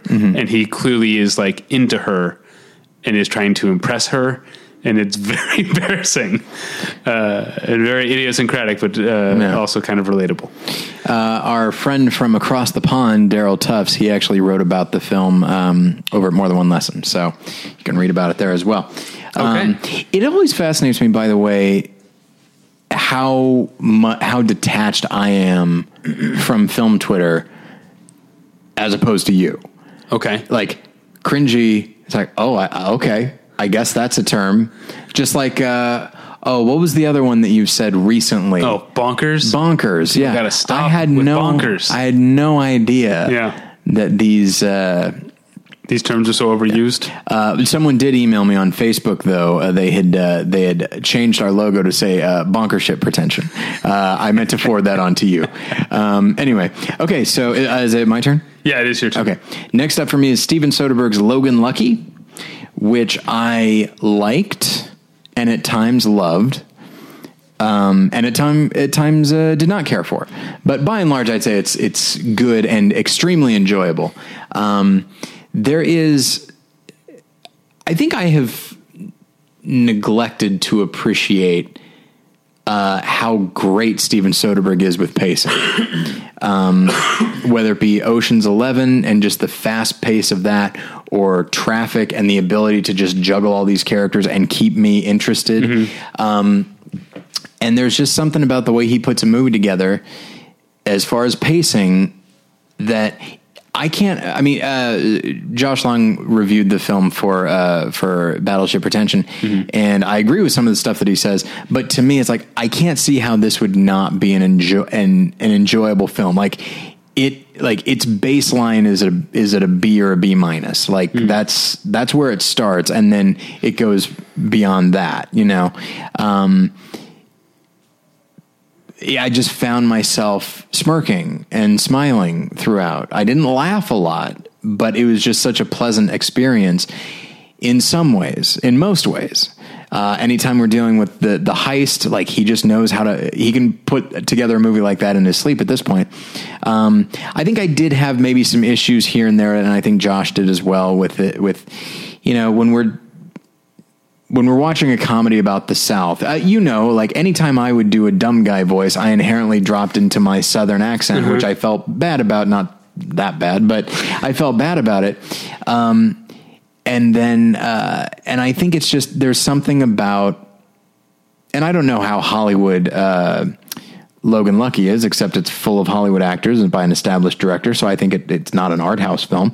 Um, so I'm comfortable saying Hollywood that like this is Hollywood depicting Southerners. Oh boy. like now while these Southerners are smart enough to pull off an almost perfect heist, you know, uh, so it's like, okay, well, it's, I guess it's showing that they are competent and there are things that they care about that everybody can relate to. You know, when you hear those accents and you hear the way these characters relate to each other, it's hard not to see them as dim. Uh, somehow, and I feel like it's a, a bit condescending. I would say from time to time. That said, I still like the performances. I think most of the actors most are not playing their characters that way. I don't think they're judging their characters at all. And I'd say Adam Driver especially brings uh, a surprising pathos to to his character that I appreciated. Um, and then I also in a supporting role, Dwight Yoakam is delightful and he very few people do deadpan as great as he does. And in this he he really he's the warden of a of a prison and just the way he carries himself is is astonishing. I need to think about whether or not he was in the film for 15 minutes or more because he's Okay. he's like he he is rocketed to the top of my if if less then he's rocketed to the top of my Bruce McGill and the Insider Award for best performance under 15 minutes. Um and I like that you refer to it by the entire name. well, what choice do I have? Yeah, you're the one who christened it. That's right. Uh, and so I, I do recommend the movie. Uh, it's it's not perfect, and there and there's times it's a little shaggy in a way I don't really like, where it's like, oh, you have. eh, This seems superfluous in a way that I don't really care for. Like Seth MacFarlane's in it as like this British uh, stock car racing sponsor, Okay. um, and he serves, as far as I can tell, no purpose except to just be there That's- and be a British Seth MacFarlane. uh, that's weird. We It's- didn't need that. We don't need that. I agree with you. So Um, your thing about the southern accent or whatever reminds me of, of all things a Jeff Foxworthy bit. Do you remember okay, this? uh, About how, like, basically you're talking about. Southerners can be smart, but they just sound dumb. Yeah. And he was like, imagine if you were about to have brain surgery and the doctor came in before to tell you to talk to you about the surgery and started with, now what we gonna do is. I always thought that was funny. You know- Uh, I'm not a huge Jeff Foxworthy fan, but I remember that being funny. here's the thing. Uh, I this was years ago. Uh, my friends in uh, Denver had wa- had rented like the the blue collar comedy tour like DVD. They and so they they thought it was hilarious and they threw it in. And I was like, guys. I don't like this type of comedy. And also, I've been living with these accents for a while because I was living in Missouri at the time, Southern Missouri, pardon me. And, um, and then went through and I don't find I, Ron White's okay. I didn't find Bill Engvall that particularly funny. I don't find uh, Larry the Cable Guy that funny. Jeff Foxworthy is the essentially the headliner of the four. So he goes up and he delivered he delivered jokes that I was like that I found myself laughing at in spite of myself. And it goes to that idea that when you're experienced enough as a comedian, you can take a joke that is only mildly funny at best and get people to laugh at it because you know how to deliver it. Yeah. And Jeff Foxworthy is a pro Yeah. and he's been at this a long time and he can deliver a joke where it's just like, I don't think I even agree with the premise, but here I, here I am laughing. Yeah, there you go. So anyway, uh, Logan Lucky, yeah, uh, I'd say check it out. Uh, all right, moving on to uh, Tyler, the best movie that's out in theaters this week, at least in New York, uh, L.A. and New York uh, this weekend, um, and hopefully rolling out across the country, and hopefully uh, you know racking up awards. Michael Almereyda's Marjorie Prime. Okay. Tyler, I know you're a fan of Michael Almereyda. We both liked Experimenter. Oh, yes. Uh, okay. This is a terrific movie. Um, it is based on a stage play, and you can you can tell it's based on a stage play, but it, it unlike a lot of times, it doesn't hurt the movie. The movie takes place almost entirely in one room, um, but it doesn't feel like uh, necessarily a play adaptation. You could you could have told me this was an original screenplay Okay. that happens to take place almost entirely in one room. I would Right. have believed it. Uh, and the premise is that um, uh, Lois Smith, do you know the actress Lois Oh, yeah. Smith, um, who apparently also played the role um, uh, on stage, uh, is a woman. Uh, it's we don't know for sure what year it is, but it's the mid like 21st century, you know, around 2050 or so. Um, she's uh, a woman who is um, uh, going, you know, developing Alzheimer's, uh, and she has a companion that uh, is meant to keep her mind sharp, which is an, a hologram of her husband at the age that she has chosen to remember him in his early early forties, played by Jon Hamm. Okay, I did not know that was the uh, that was the premise. Uh, yeah, so um, uh, it's it's fascinating to think like uh, it, Her it's a- husband has passed away. I would uh, assume. yes, Okay. yes. Um, I'd feel insulted if I were an old man. It's like, no, I'd prefer to think of you this way. Yeah.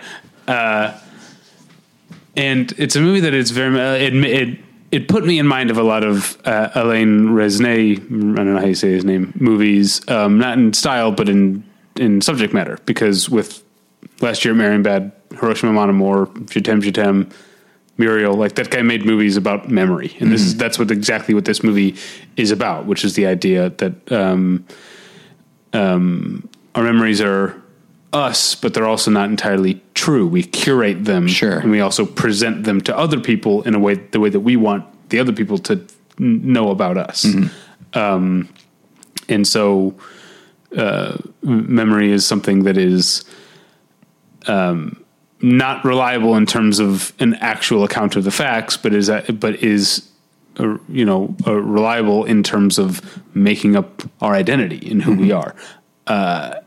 Uh, and um, the movie is mostly just a series of conversations. It's it's actually I've named two people, but it's actually a uh, four-hander. Is that a term? Okay. Um, where Sounds uh, inappropriate, but okay. um, uh, Geena Davis plays Lois Smith's uh, daughter. Okay. and uh, Tim Robbins plays Gina Smith's husband.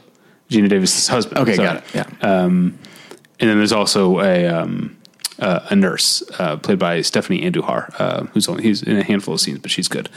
Um, and uh, you know, Geena Davis is a little bit skeptical of this technology Sure. and the fact that like this is her father, but isn't her father. You know, whereas Tim Robbins is much more like this is helpful, this is therapeutic. You know, Yeah. and the you know the the AI will learn as it goes yeah. to be, you know, more like her father, but it won't be more like her father. It'd be more more like the version of the husband that Lois Smith wants. Yeah.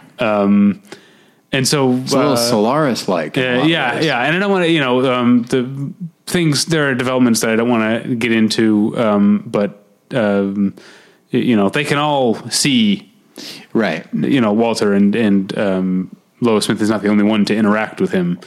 Um, it's it's really good. What I want to talk about, and I talked about this in my review that's up this weekend. Um, I've, I've often said that I'm like a little bit uh, trepidatious to discuss acting too in depth. Okay. but I think uh, uh, I'll start with a, hyperbolic statement. I think this is the best performance Jon Hamm has ever given. Okay. Uh, and I was thinking about the idea that acting in a movie can be broken down. I mean, obviously, there's a lot of different objectives, but can be broken down into sort of two main camps, which is serving the character and serving the film. Yeah. And so you could say of these four characters, four main characters that are named, Jon Hamm is the only one playing a character who isn't human and is therefore almost by definition the least dynamic character Sure. in the movie. And so that in that way it would seem like well that's the most straightforward role. But he is also ta- this is a sci-fi movie that has almost no other science fiction trappings. The entire premise, science fiction premise, and world building, to use that term, uh, of the movie is on Jon Hamm's shoulders. He Yeah. has to sell you on this uh, and make you a understand what the premise is and b believe it. And he does a phenomenal job. It's a perfect performance. Yeah, it's interesting. I I do know what you mean. It's something that I've only thought about in the last couple of years. Is this idea of an actor having to do two things, and not like two human things, like contradicting emotions. I mean, like. So I've been thinking about this because of the movie. Because of uh, you'll hear about this on our uh, main episode coming up in a few days. Uh, I've been thinking a lot about aliens. Okay. And I think I have not appreciated, and I think I mentioned this on our commentary as well. Um, I think I've come to appreciate what Lance Henriksen is doing because he has to play who Bishop is, and then he also has, but he has to have room in there for who we and Ripley think he might be. We know what the android was in the first film. And we need to have. And there's a bit of red herring there that like this guy might not be super trustworthy because of what he is. And so he has to play this kind of childlike, eager to please thing while also being just detached enough that the suspicion is nurtured throughout the entire film. Um, to the point where there, there's the moment where she's trying to run from the, the queen with Newt and the ship is gone. And in that moment, she thinks Bishop has finally done what I thought he was going to do. He's left for whatever reason. And then when he shows up again, like it is a big triumphant moment. And then the queen kills him, you know, Right. uh, or whatever you, he's still alive, you know, uh, as a robot. But, um, but yeah, that idea and how interesting that I, the first place my mind went was somebody who's artificial. Yeah. And that's exactly what you're talking about as well. Um, Yeah. so that's interesting because I I uh, have not loved Jon Hamm's film work. Yeah, I, I don't think you're alone in that. Yeah, I do. I think he's very good in Baby Driver. Um, oh right, yeah, yeah, But uh, but yeah, I'm I'm intrigued to see him as a part like this. yeah. And the Uh, and the film, the story sounds great in general. Yeah. Um, I've got another one. First, we, Yeah. I forgot to do a uh, celebrity sighting guessing game. Oh, okay. Although I might have told you. Did I tell you who I whom I saw at Pitfire Pizza? You did, and now Oh, I I, don't did. remember Did I tell you on the podcast? Because I want to I you believe guess. you told me on the podcast, Oh, never but I'm not 100. percent Did I tell you who I saw at the landmark? I think I did. uh, See, he was seeing Dunkirk. I don't remember if you did. Was it Kevin McDonald? No, Okay. you mean the director or the actor? Uh, the, the they were the hanging kid- out the kid together. in the hall. Yeah. Okay, yeah, yeah. It wasn't Uh, Kevin McDonald. uh, no, it was not. Okay. I'm not going to do the guessing game I, Yeah, I, because I I, don't feel like I've told you already. listeners through it again. If I did, if we did this guessing game already, Yeah, I feel like we didn't. Maybe I just told you. Anyway, you might have. Yeah. Um, okay, who'd you see at Landmark? Jon Voight. You did tell me that. Okay, yeah. Uh, I saw Lance Reddick. At, Lance uh, Reddick, that's right. Yes, Pizza. yes. And then I had a, I had another celebrity sighting last weekend at um, Trader Joe's. But this is if even if you know who this is, you don't care. Um, I because I might. Uh, well, he's a Broadway actor who also was famous for one television role for a show you didn't watch. Uh, His name's Matthew Morrison. He was on Glee. I know who he is. I can picture him. Yeah, I saw him at Trader Joe's. How's he doing? Uh, he was sweaty. It was a very hot day. Fair enough. And he came in, uh, yeah. Yeah, he was very sweaty. Yeah. Uh, all right, another one more movie from. Well, and I have two more movies. Yes. but one more, and then back to you. Uh, I saw the new Lake Bell movie. I do until I don't. Um, I heard not good things. yeah, it's not like I loved In a World. If you remember from our top ten of 2013, Yes. it was one of my favorite movies of that year. And I liked In a World and was eager to see what she did next. I guess I'm not now. Yeah, and it does. It just. It just doesn't feel like growth. Um, uh, if I want to be nice of, about it, I will say it, it does some nice things. Uh, well, it has a great cast. Uh, it's about three couples, um, played by her and Ed Helms are one. Okay. Uh, our friend Wyatt Cenac and Amber Heard are Okay. another, and then Paul Reiser and Mary Steenburgen. Oh. you can't go wrong with those two. Yeah. you can't. They're fucking great in the movie. Uh, and then the premise is that uh, a British actress named Dolly Wells um, plays a, a documentarian who has come to this Florida town that has a high divorce rate or something. I think is the premise to uh, make a movie about how marriage is an outdated concept, or just make a documentary okay. about how marriage is an outdated concept.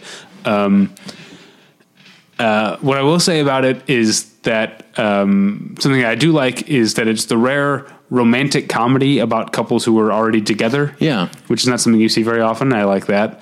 Um, it, it does weirdly it it weirdly has some mean things to say about documentarians who uh, try to push for results the results that they want I like that. but it also like it, it like I also like that I guess, but it doesn't seem it seems that to not fit with the tone of the rest of the movie. Oh, okay. In a way, um, like the Vivian character seems like such a plot device. She's just there to be sort of the uh, the the what's the term like observer effect. Like you change something by observing Mm-hmm. Right. it, and so she becomes the catalyst for the these couples to like suddenly you know re-examine their relationships and uh, decide where they're where they want to be with stuff. Um, it's got a bunch of great moments in it. Um, it's very sweet by the end, uh, I think, and it's got, uh, as I mentioned, it's got a great cast.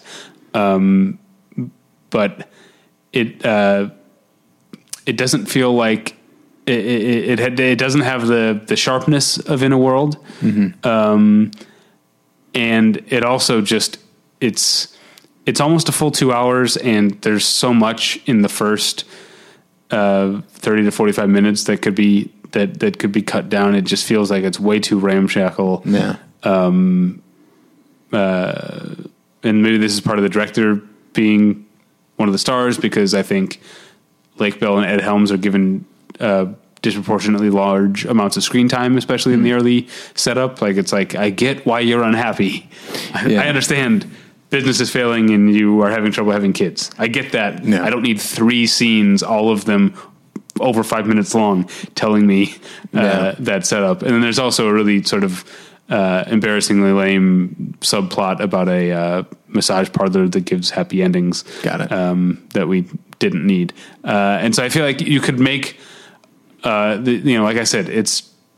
It's, it's like an hour and 55 minutes. I feel like you could make a Oh, yeah. really good uh, 85 to 90 minute movie out of this Yeah. um, by cutting out some of that fat at the beginning and um, trimming down on the documentarian character.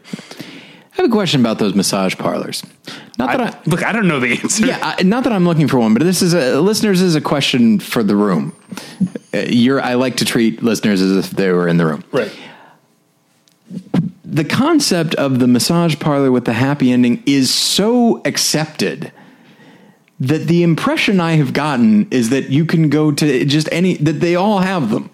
Like it's such a Okay. like it's not legal.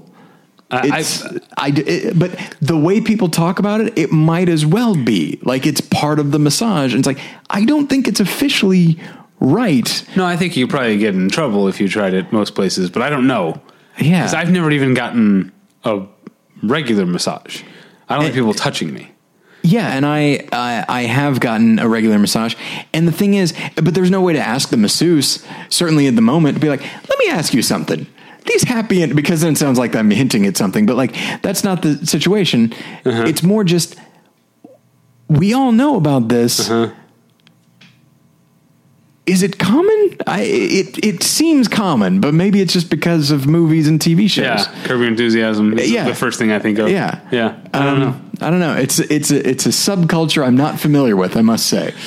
Um, okay, but Yeah. All right. What did you, uh, you have one more? yes. Okay. And then I have one more. Last for me is Garth Davis's Lion, which I saw last, uh, whi- which came out last year, but I saw uh, last night, in fact, um, at a rooftop cinema screening in downtown LA, which I enjoyed a lot. It's one of the things that you wear the headphones. Oh. Um, so that was fun because you can tune everybody else out, which I like. Um, but then the, the killer can sneak up on you. Seems like a perfect setting for a slasher movie. Well, that's only a problem if you're not the killer. uh, but when you're me, it's great. Right. I have so many pocket watches, David. um, so, uh, yeah, okay. So here's the deal. Listeners know, and I haven't gone into a lot of detail, I guess, but listeners know that uh, Jen and I are very slowly but surely working towards adopting a kid. Um, so By which you mean a little goat. Yes, Yeah. it is. Look, California is so overregulated uh, with wildlife. Are you kidding me? We'll get there though. Yeah. And so,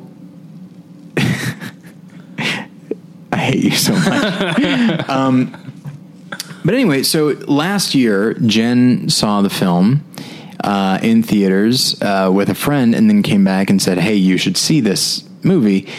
Which and I wanted to. I like a lot of the people involved, and uh, but I'd also not seen great reviews. Um, or great reviews for the first half and then so-so for the second half, which is uh, now that I've seen it, I get it. That's exactly what I've heard.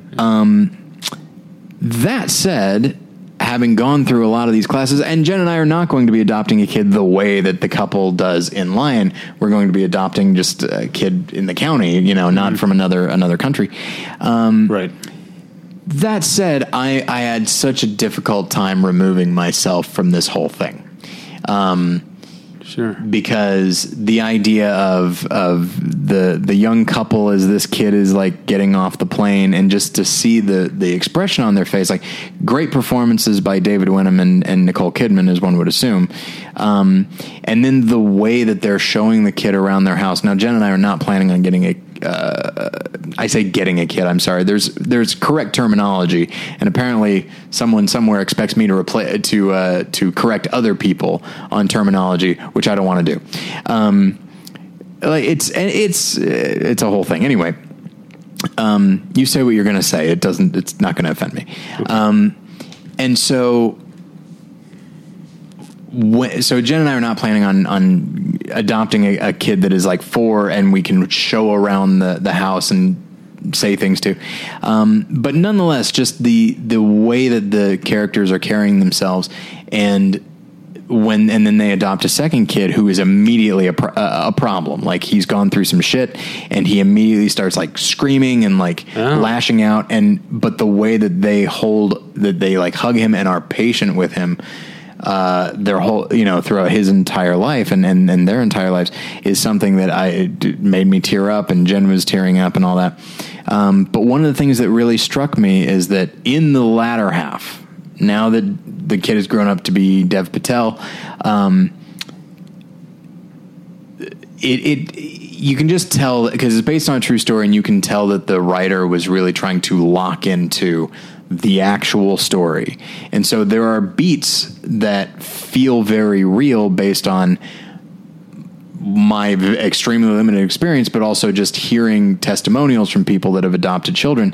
And one of the things is that like when you adopt, eh, this is true of, of any of any parent, I would assume, but with an, an adopted kid, like you're going to get so many people. And I have saying like, "Oh, good for you. That's great." You're so, like people being very nice to you, especially when they just they find out that you can't have kids and this is what you're doing. So they're trying to like really reassure you. Um, but uh,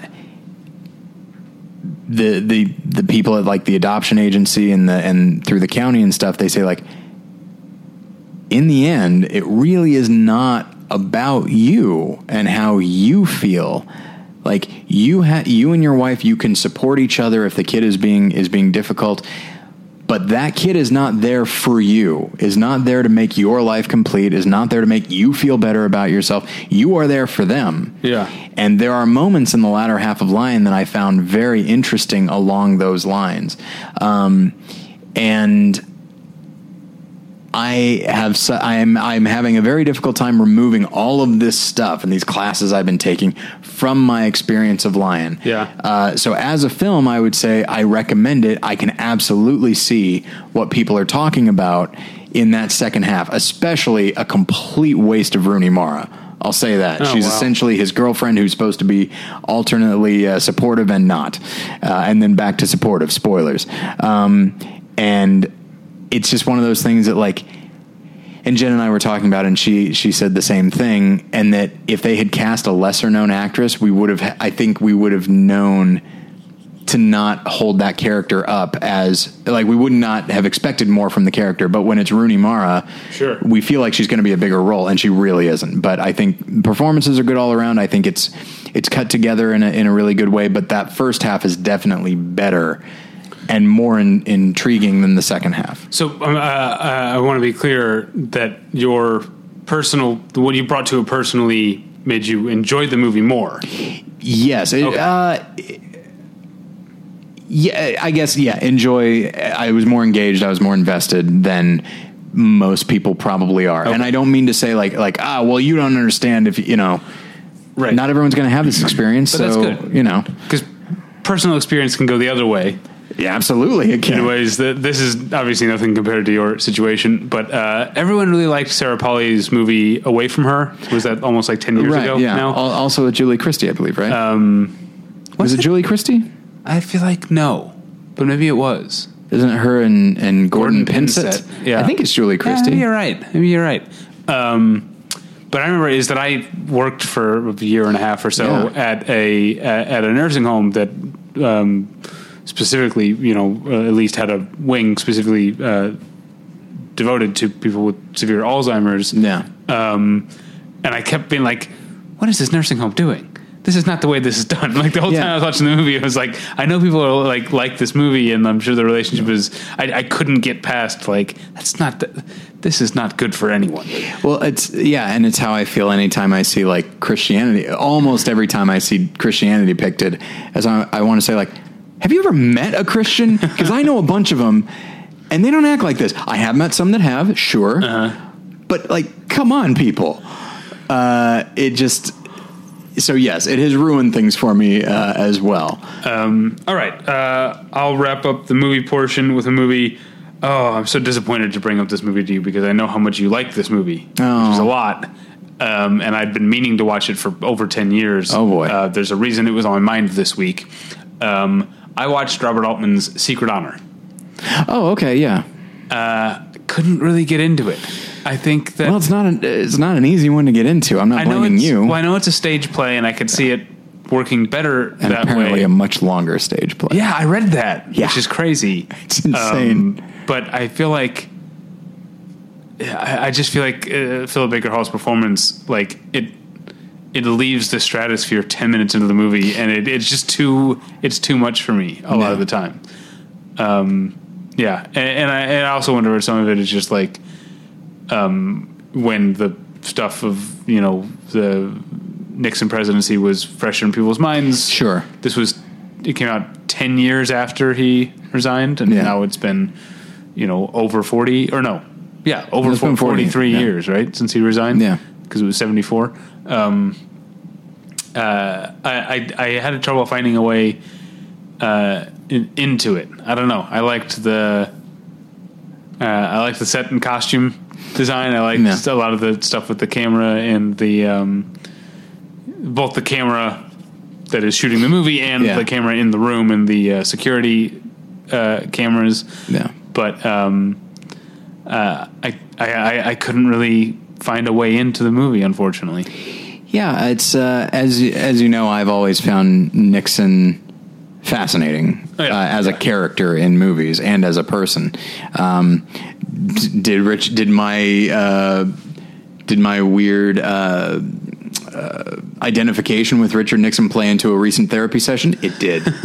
um, but uh, yeah, and so I, I f- and I find almost any depiction of him fascinating, and I think that that character and just this manic performance, like a guy who essentially is just like this caged animal who's just raging around this place. Uh, I found it very sad, very frustrating, often very funny. There's plenty of funny stuff. Yeah. and and yeah, I, I really responded to it, and and it it if nothing else, it definitely keeps my attention, which is something that one guy talking uh, might not. Uh, and maybe that's one of the reasons that his performance is so big, is because it needs to hold your attention, like him being, but a little ebb and flow would probably be nice as well. Yeah, and I guess it does a little, you know, occasionally. I, mean, I like the uh, him because he's reco- recording himself, and he keeps going like. Uh, Roberto, er- erase the tape back to, uh, and it's like Yeah, the last 15 minutes. Yeah, yeah. that is, so there is some funny stuff. Yeah. um, yeah, and I, I liked. Uh, uh, I think I, he played the increasing drunkenness actually fairly well. Yeah. because uh, I noticed uh, that there's a part. Um, you know, we've heard or read transcripts of uh, the uh, those tapes of him in the White House. You know that he was free with could could be free with certain racial uh, epithets. Yeah. Um, and so early in the movie, he refers to like colored waiters, and Yeah. then later in the movie, he starts to say something much worse than that. Yeah. and then stops himself and says the the colored waiters. Yeah. Uh, and, and I felt like that was sort of a I chalk that up to like him getting drunker and like losing Yeah. his uh, his censor a little bit. I would love to see a performance of it. Yeah, I don't know. I mean, uh, not it- maybe not the whole two and a half hours. That is an endurance Yeah, it's a ninety minute movie. It's apparently a two and a half hour play, which Yeah. is uh, I don't know. I mean, he, like in the movie, he doesn't drink a glass of water. He's drinking scotch. Maybe. I guess in the play you could have colored water. You need water, right? If you're going to talk for yeah, two and a half it could be apple juice. Uh, yeah. I don't know if that would cleanse your throat, though. Probably not. No. Yeah. uh, anyway, that's Well, it for movies. I'm, I'm I'm bummed that you didn't like it, but at the same time, uh, it's not for everyone. Yeah. But for me, it's for me on a number of levels. Yeah. um, moving on to TV, I'll just briefly mention the end of the final season of the Great British Baking Show as we know it. Oh, okay. Uh, because I don't know if you've you're not a big you know fan like I am. I don't know if you've heard all the what what's happened. There's a lot of drama going on. Uh, well, the show has been on for seven years. Was been on the BBC, which is. Right. Uh, um, you know, not ad supported. It's a Mm-hmm. government supported. Uh, and then the that contract ended, and then the sh- the show was sold to ITV, which is a network, an ad supported network. Oh, okay. Um, and uh, you know, uh, initially, you know, even just based on that alone, people were skeptical. Will the, will, will the show be able to maintain its sort of uh, uh, completely wholesome, untampered with vibe when there's when there are advertisers, advertisers, and then so the show has two judges and two hosts, or I guess presenters in UK terms, and both the pre- both the presenters and one of the judges left, decided not to come back to the show. Oh, okay. Um, so now people who are longtime fans of the show are like, this, yeah, that's going to change the tone. yeah, yeah th- this is not going to be the show that we that we like uh, anymore.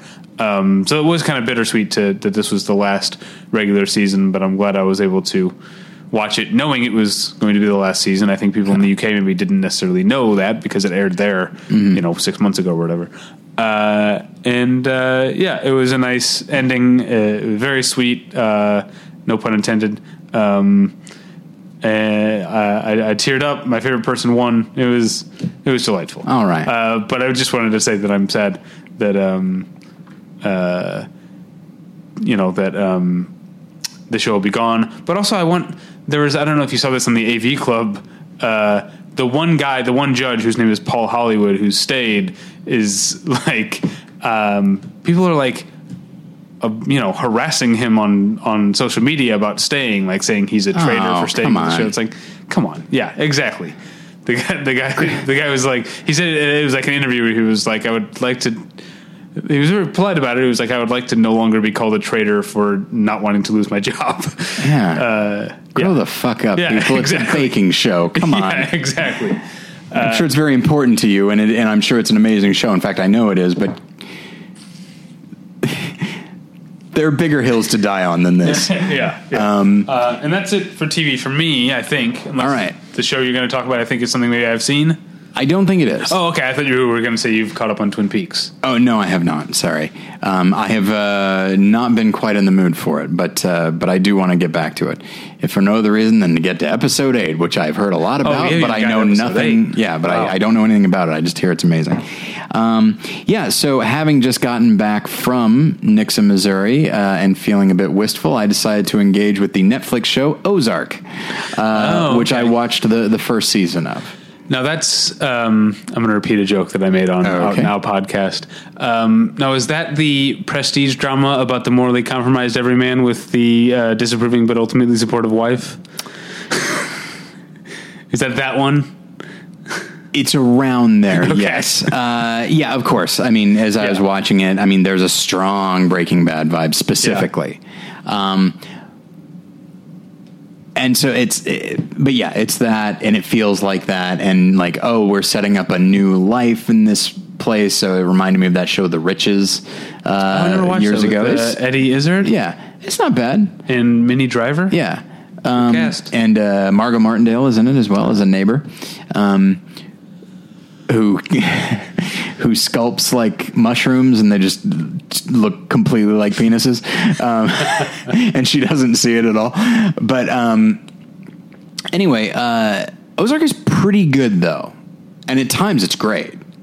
And I think where it where it uh, excels, and um, and for me, one of the things that I like about it more than Breaking Bad is the the two lead performances, um, and the fact that this all seems Breaking Bad definitely did not seem to take place in our reality, Right. and that's not a complaint. No. Ozark does seem to take place. It's a slightly heightened version of our reality. It looks recognizable, even if the story itself is this seedy kind of thing where uh, crime bosses or will tell you a long story before they shoot you in the face, stuff like that. Um, but I do think that Jason Bateman, who has, you know, I mean, he was a comedic, he was, you know, as a young man, he was in comedies and stuff, and then he uh, came back with Arrested Development and was just this uh, hilarious go to, I think. But then in the last few years, uh, I'd say with that movie, The Gift, which is not a great movie, but he's marvelous in it. Um, I think he really has found his, you know, kind of established his chops as as they would say as uh, as a dramatic actor, and he is doing marvelous things in this show. Laura Linney, I expected, and she is also doing marvelous things, but I'm not surprised by her. With him, especially because I mean it's it's the two of them, but it is mostly his show, and there are scenes where he has a gun in his face, and the person holding the gun has just killed other people, and he is going to die. Mm-hmm. The person has pointed the gun in the face in his face, about to kill him Yeah. but he's a talker. That's what he does. Like he's and he sells people on things.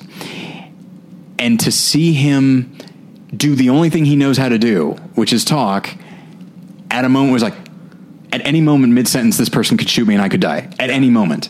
And like there is such a like he has to have fear, he has to show but oh but he's he's controlling it, but the the panic is so palpable in those moments and it's a function of of the of the directing and the editing jason bateman directs a number of the show of the episodes Oh. uh, which i find fascinating and that performance is something that eh, like okay so spoilers for breaking bad everybody this is a big one by the way Yeah. there are several scenes in which Walter White is trying to talk people out of something. Uh-huh. But there is a scene in the, the last season when someone has a gun up to the head of someone that Walter cares about, Right. and he is trying to talk out, talk the person out of what they're about to do, and then they do it. Yeah. Um, but that kind of desperation, which honestly seems a bit histrionic when uh, uh, Bryan Cranston does, I've always appreciated his smaller moments in the show than his bigger moments.